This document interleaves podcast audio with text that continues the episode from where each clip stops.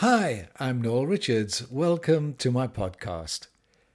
Charismatic churches and movements are known for the priority that they give to prophecies and the prophetic ministry. The simplest form of prophecy is, of course, encouragement. 1 Corinthians 14, verse 3 says, The one who prophesies speaks to people for their strengthening, encouraging, and comfort.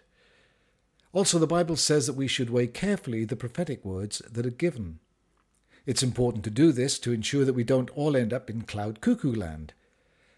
Now, I have a great friend called Wayne Drain, who over the years has encouraged many with prophetic words. He always writes the words down on a sheet of yellow legal paper so that they can be weighed by others, a very wise thing to do. I and many others have been strengthened and encouraged by Wayne's yellow sheets. We have to be careful when giving and receiving prophecies.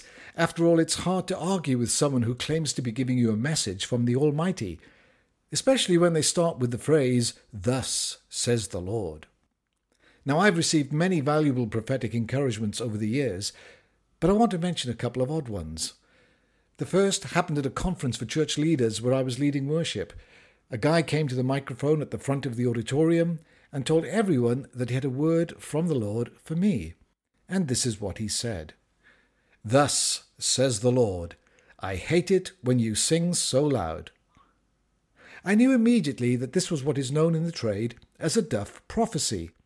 The guy was probably well meaning, but was simply stating the fact that he didn't like my voice or my singing very much. My close friends whispered to me, You can reject that one, which of course I did. The second odd prophetic word is one that I've received on many occasions from different people, sometimes in a public forum and sometimes privately. The gist of it is that God is going to give me songs in the night.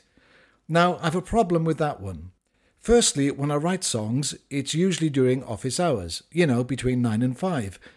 Why on earth God can't give me songs during the day, I don't know. Does he think I suffer from insomnia? I guess the phrase God's going to give you songs in the night sounds more dramatic than God's going to give you songs during the day.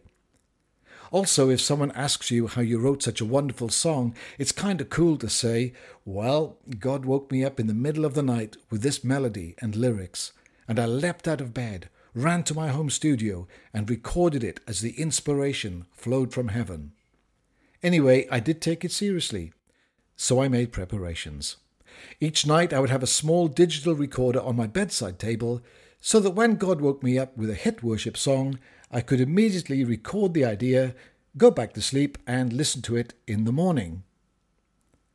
On several occasions, I woke with an idea and sang it softly into the recorder so as not to wake Tricia.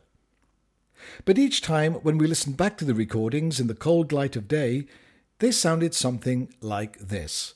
Da da da da da da da da da da da. Basically, I was half asleep, and what I thought was a tune definitely wasn't. So I gave up on that idea and decided that if God had a song to give me in the middle of the night, somebody else could have it. Perhaps that's why Darlene Zschech from Australia, who was awake on the other side of the world while I was fast asleep, wrote that wonderful song, Shout to the Lord. Well, that's my theory anyway. On a final note, no pun intended, I did have a dream several years ago. In this dream, I was writing a song with Brian Houston from Belfast, who, in my opinion, is a brilliant songwriter. When I woke up from the dream, I remembered the melody perfectly and wrote a worship song called This Is the Day. Later, when I was telling Brian this unusual story, he asked me if he could have a share of any royalties that might accrue from the song. Actually, he was only joking. And, of course, I had an equally humorous response. In your dreams.